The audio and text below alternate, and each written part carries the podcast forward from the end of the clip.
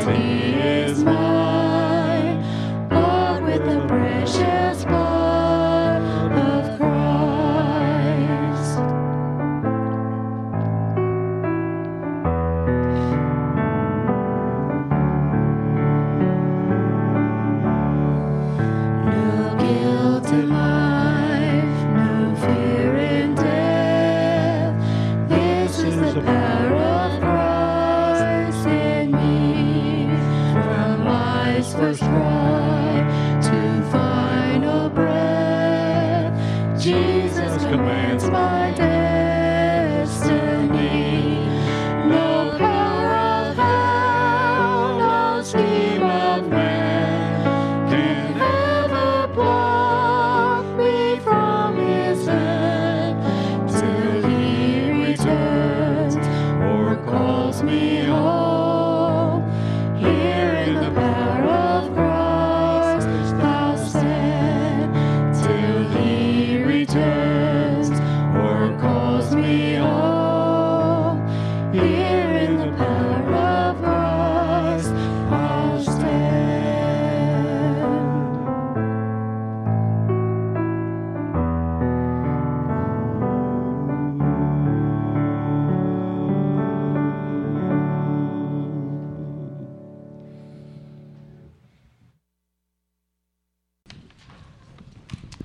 Morning, everyone. I'm reading today from Luke 22. when the hour came, Jesus and his apostles reclined at the table, and he said to them, I have eagerly desired to eat this Passover with you before I suffer. For I tell you, I will not eat it again until it finds fulfillment in the kingdom of God. After taking the cup, he gave thanks and said, This is Take this and divide it among you. For I tell you, I will not drink again from the fruit of the vine until the kingdom of God comes. And he took bread, gave thanks, and broke it, and gave it to them, saying, This is my body given for you. Do this in remembrance of me. In the same way, after supper, he took the cup, saying, This cup is the new covenant in my blood, which is poured out for you. So, what is this new covenant he's talking about? Well, it's uh, probably the most remembered verse in the Bible, John 3:16. For God so loved the world, he gave his only begotten Son, that whoever should believeth in him shall not perish, but have everlasting life. Let's pray. Father, we thank you for this day. Thank you for the many blessings we have and all that you do for our lives. Thank you for the sacrifice you made in coming here to save us. In Jesus' name, amen.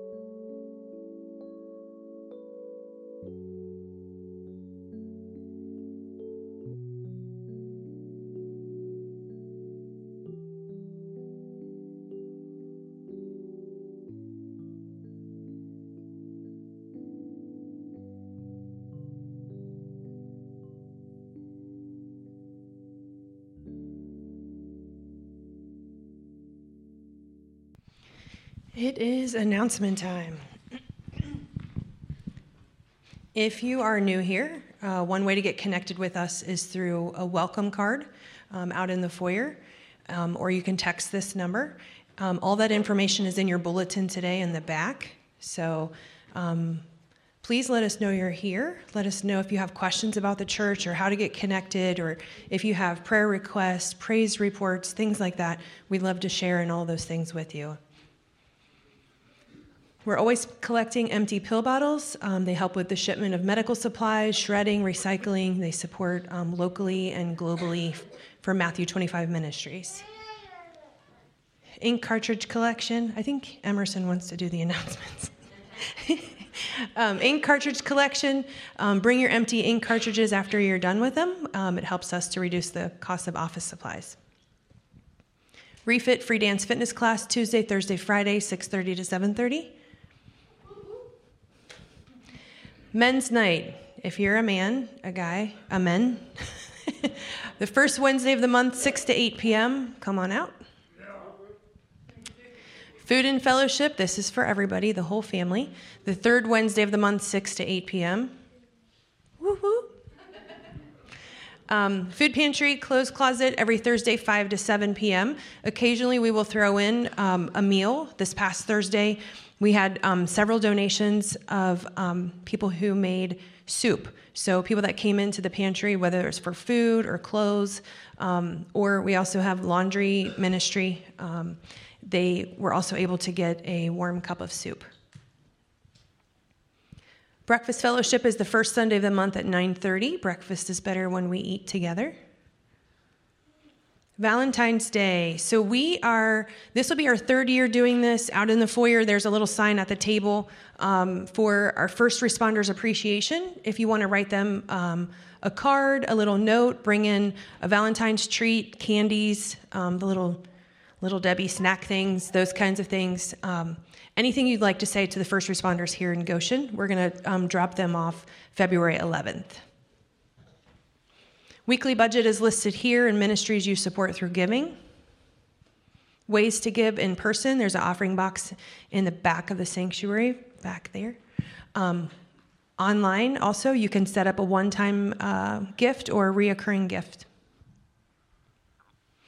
Um, now it's time for your meet and greet, and the kids can go downstairs to Children's Church.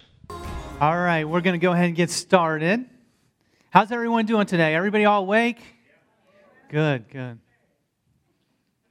So I'm so glad to be here praising and worshiping with my brothers and sisters in Christ. I mean, that's just so amazing that we live in a country that allows us to do that.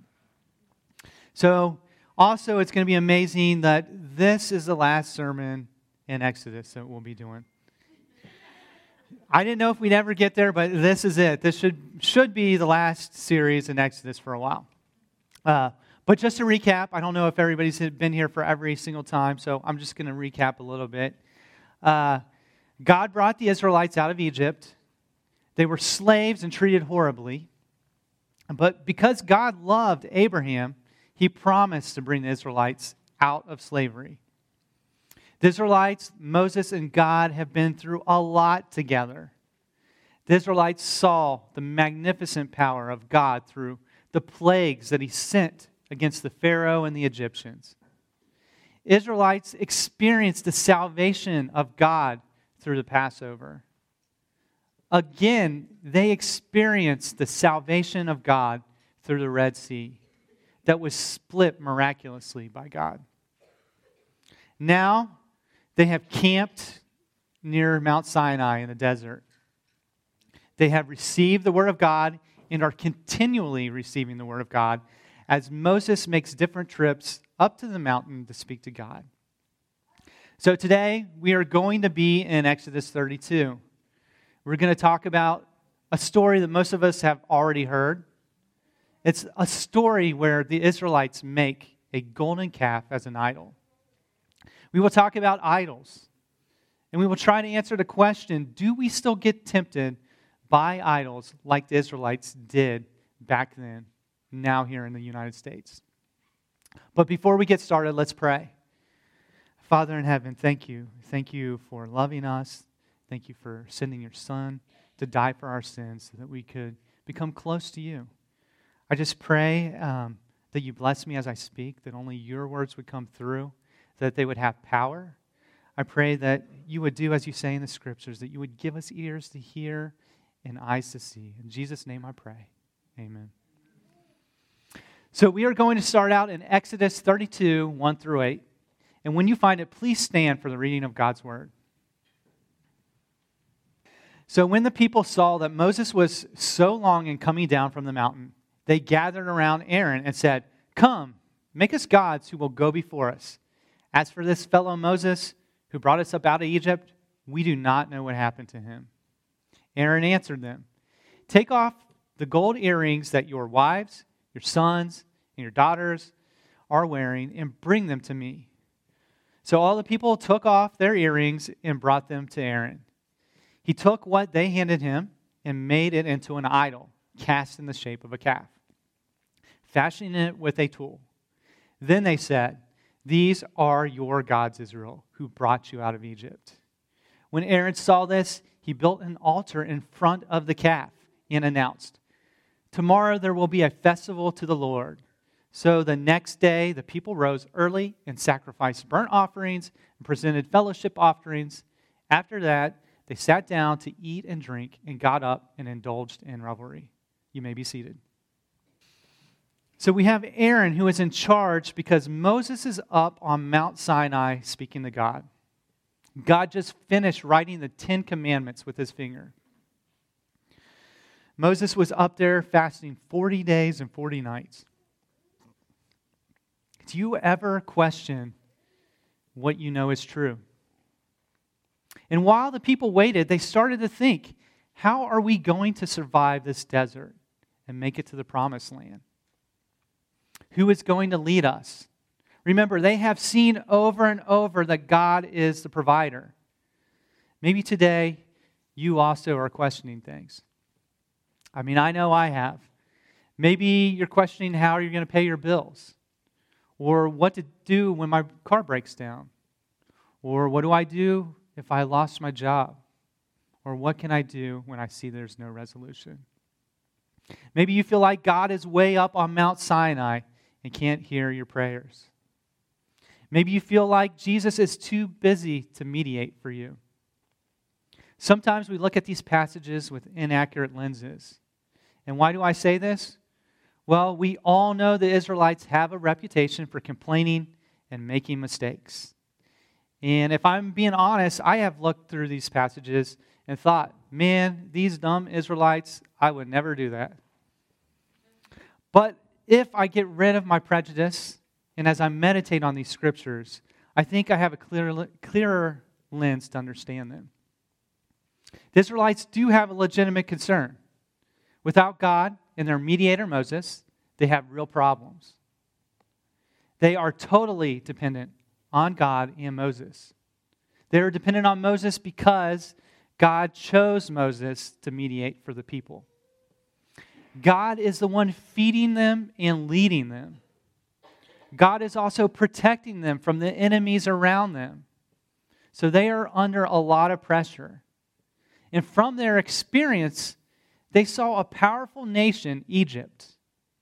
And maybe after Moses had been gone for the 40 days, the Israelites may have been thinking about the success that the Egyptians had with their idols.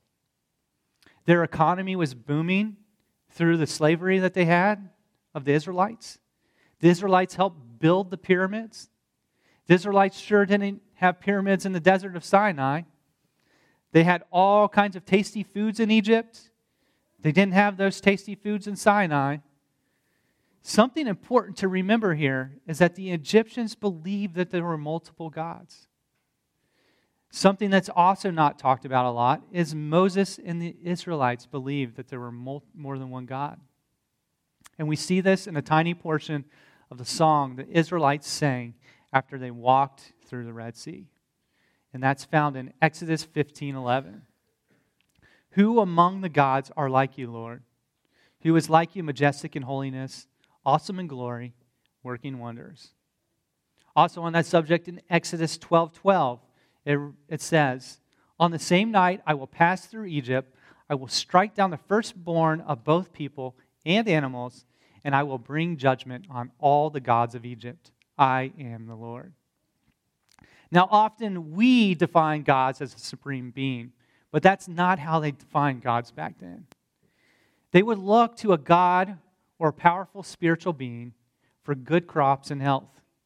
Gods were used for prosperity and protection. So, what do the Israelites do when it's been 40 days since they have heard from their God? Well, the crowd complained to Aaron. They commanded Aaron to make a God to lead them.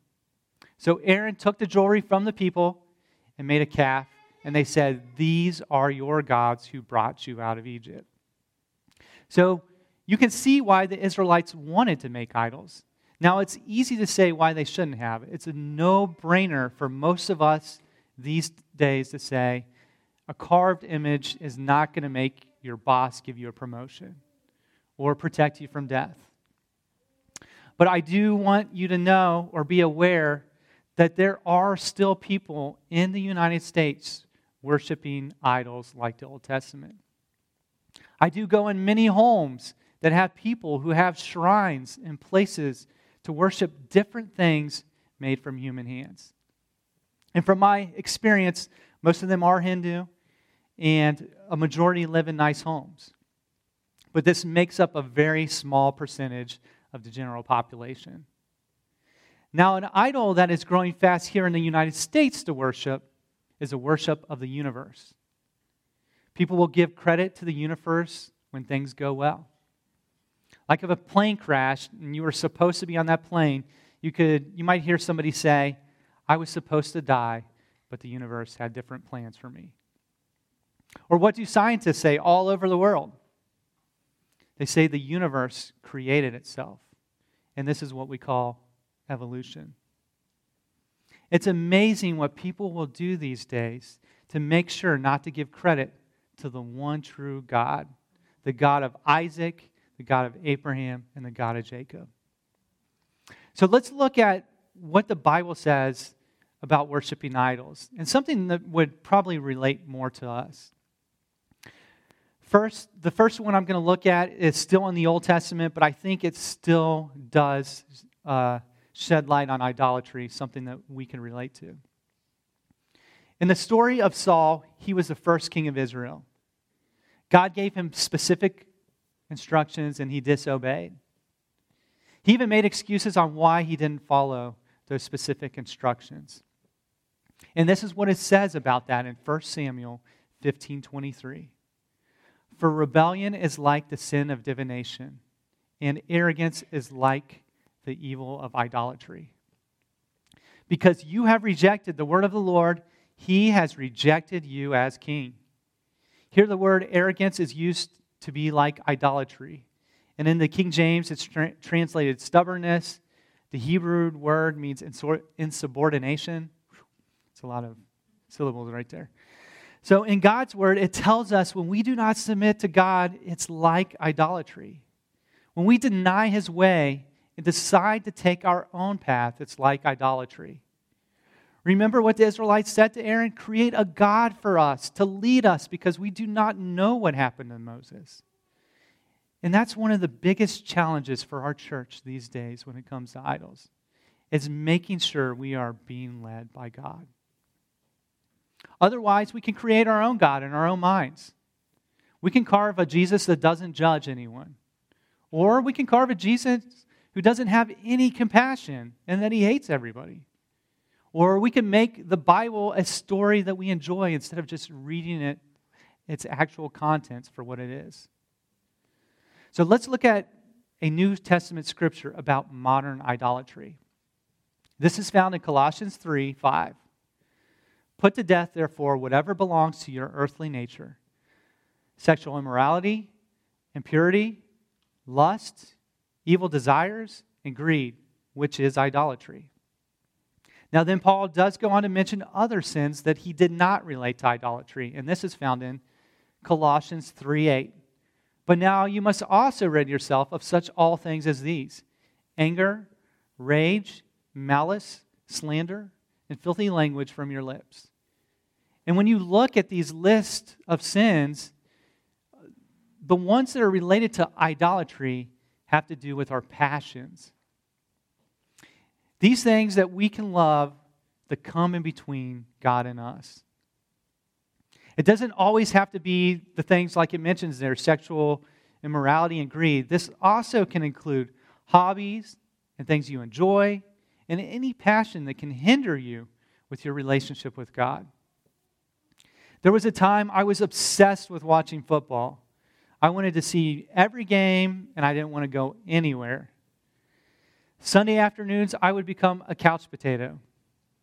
I would go to work and I would drive a delivery truck. And then we would turn on the radio and we would listen to people talk about football.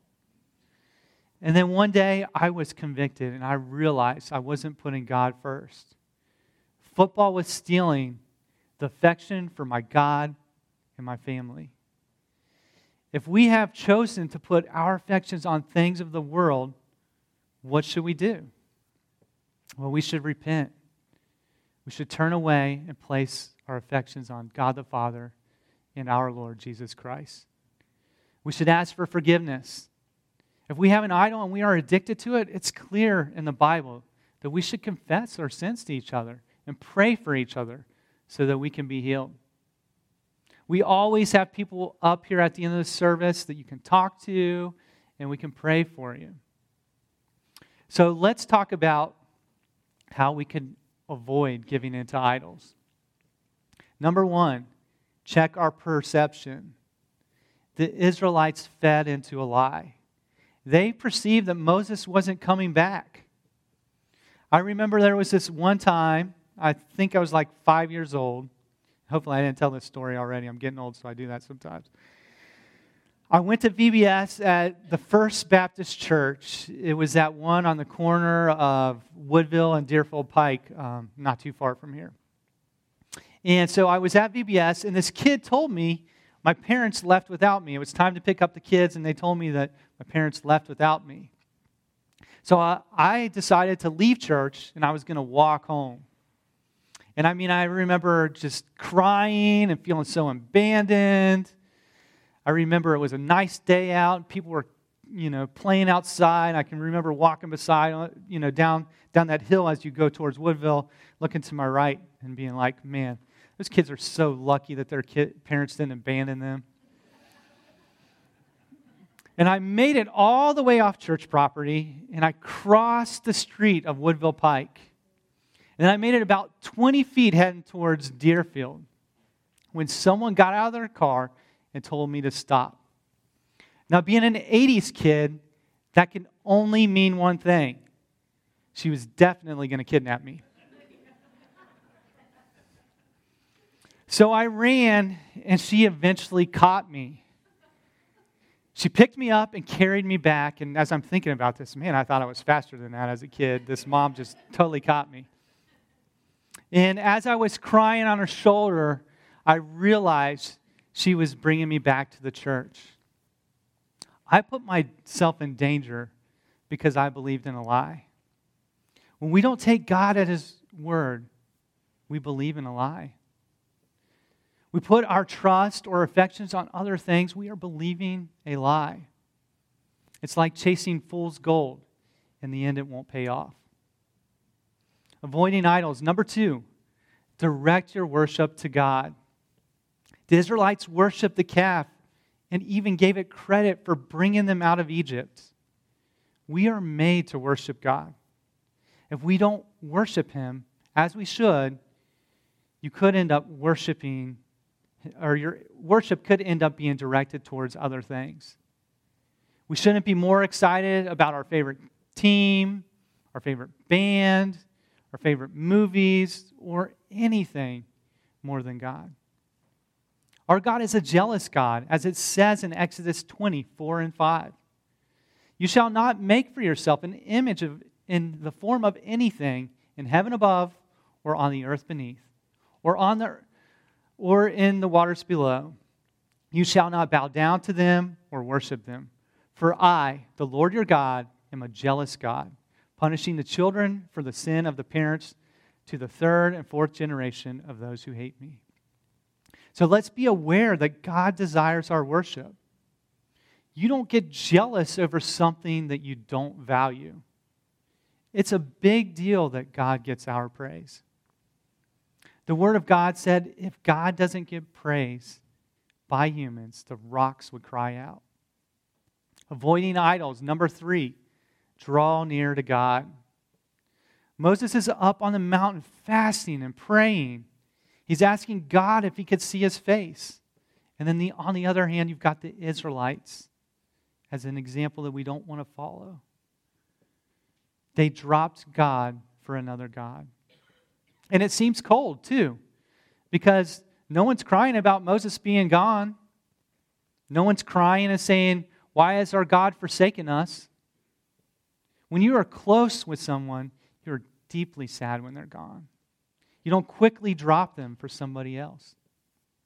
On this subject, James writes in James 4 8, Come near to God, and he will come near to you.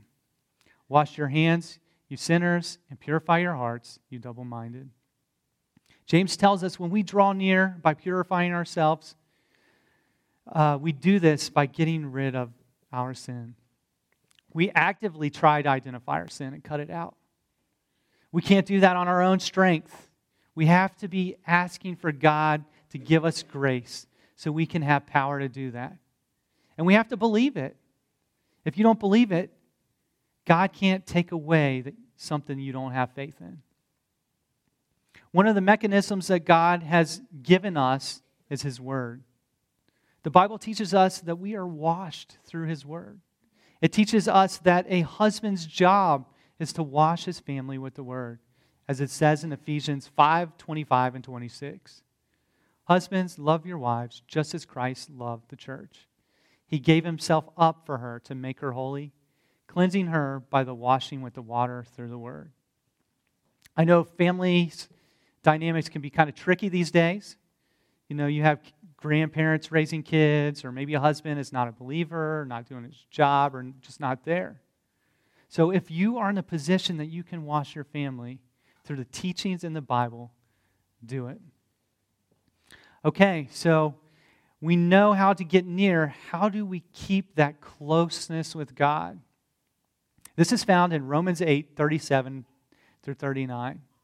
No, in all these things we are more than conquerors through him who loved us. For I am convinced that neither death nor life, neither angels nor demons, neither the present nor future, nor any powers, neither height nor depths, nor anything else in all creation will be able to separate us from the love of God that is in Christ Jesus our Lord. It's very important not to miss the details of this verse. This verse is often interpreted wrong because people don't really take time to meditate on what it's saying. This mentions a lot of forces that are coming against us to try to separate us from God. Remember, the gods of Egypt were behind the power of Egypt. These are like the forces that try to separate us from God. But as we know from the story of Exodus, when the gods of Egyptians made snakes. Also, the God of Israel that was working through Moses turned his, snap, his staff into a snake and then ate their snakes. When the gods of Egypt went against the God of Israel, the God of Israel brought judgment on them. The God of Israel is stronger. These other forces can't separate us from God. But there is one key thing to be noted here Paul says that we conquer those forces through the love, as it says in verse 37. People often misquote this verse and say sin can't separate us from God. But that's exactly what sin does. In the context of this verse, and I'm not saying, uh, I'm saying a lifestyle of sin separates us from God. Doesn't mean if you mess up one time, you're totally separated. In context, it's talking about the lifestyle of sin. So, through this verse, it says, through love, we conquer that sin. If sin is conquered, it can't separate us. Therefore, we can conquer our idols through the love that is found in Christ. Visible, invisible forces will not win against us when we are in Christ. And how are we in Christ? Well, it's when we repent and are baptized in Christ. We lay our sins in the water and come out resurrected. We stay in Christ when we walk according to the Spirit and not according to the flesh, as it talks about in Romans 8. The last thing that will prevent us from giving into idols is waiting on the Lord. We are in this time period where it's been about 2,000, well, over 2,000 years since Christ was on the earth. Christ has promised that he will come back and get his church. Whether he comes back during our lifetime or not, we all will eventually get to meet Christ. And we can gain strength by waiting and putting our hope in Christ, as it says in Isaiah 40 31. But those who hope in the Lord will renew their strength. They will soar on wings like eagles. They will run and not grow weary. They will walk and not be faint. And as we walk together on this faith journey, let's be propelled by hope. Let's set our eyes on things above and not on the things of the earth. Let's set our eyes on the things on the mountain where Moses got to have an intimate relationship with God and not on the earth where the crowd influences leaders like Aaron to make idols. Let's continue to walk knowing that we are going to get the greatest prize at the end of our journey. Let's not get stuck thinking about the now, but let's put our hope in the promised land ahead. The thing that God wants to give us, or all the things that God wants to give us, are way better than we could even think or imagine. Let's pray. Father in heaven, thank you. Thank you for these examples that you give to us. Thank you for your word. I just pray that you help us keep it in our heart. I pray that you help grow fruit through us that brings you pleasure and brings more and more people to your kingdom, making us more, look more and more like your son, Jesus. In your holy name we pray. Amen. So I'm going to speak the Lord's blessing over you, and at the end of the service, we'll have the worship team come up and they will sing one last song. And as they're singing, you'll have an opportunity to either pray on your own or you can come up to the stage and we'll pray for you. And as it says in James 14, is anyone among you sick? Let them call on the elders of the church to pray over them and anoint them with oil in the name of the Lord. And the prayer offered in faith will make a sick person well, and the Lord will raise them up. If you have sinned, they will be forgiven. Therefore, confess your sins to each other and pray for each other so that you may be healed. So the Lord bless you and keep you. The Lord make his face shine on you and be gracious to you. The Lord turn his face towards you and give you peace. In Jesus' name we pray. Amen.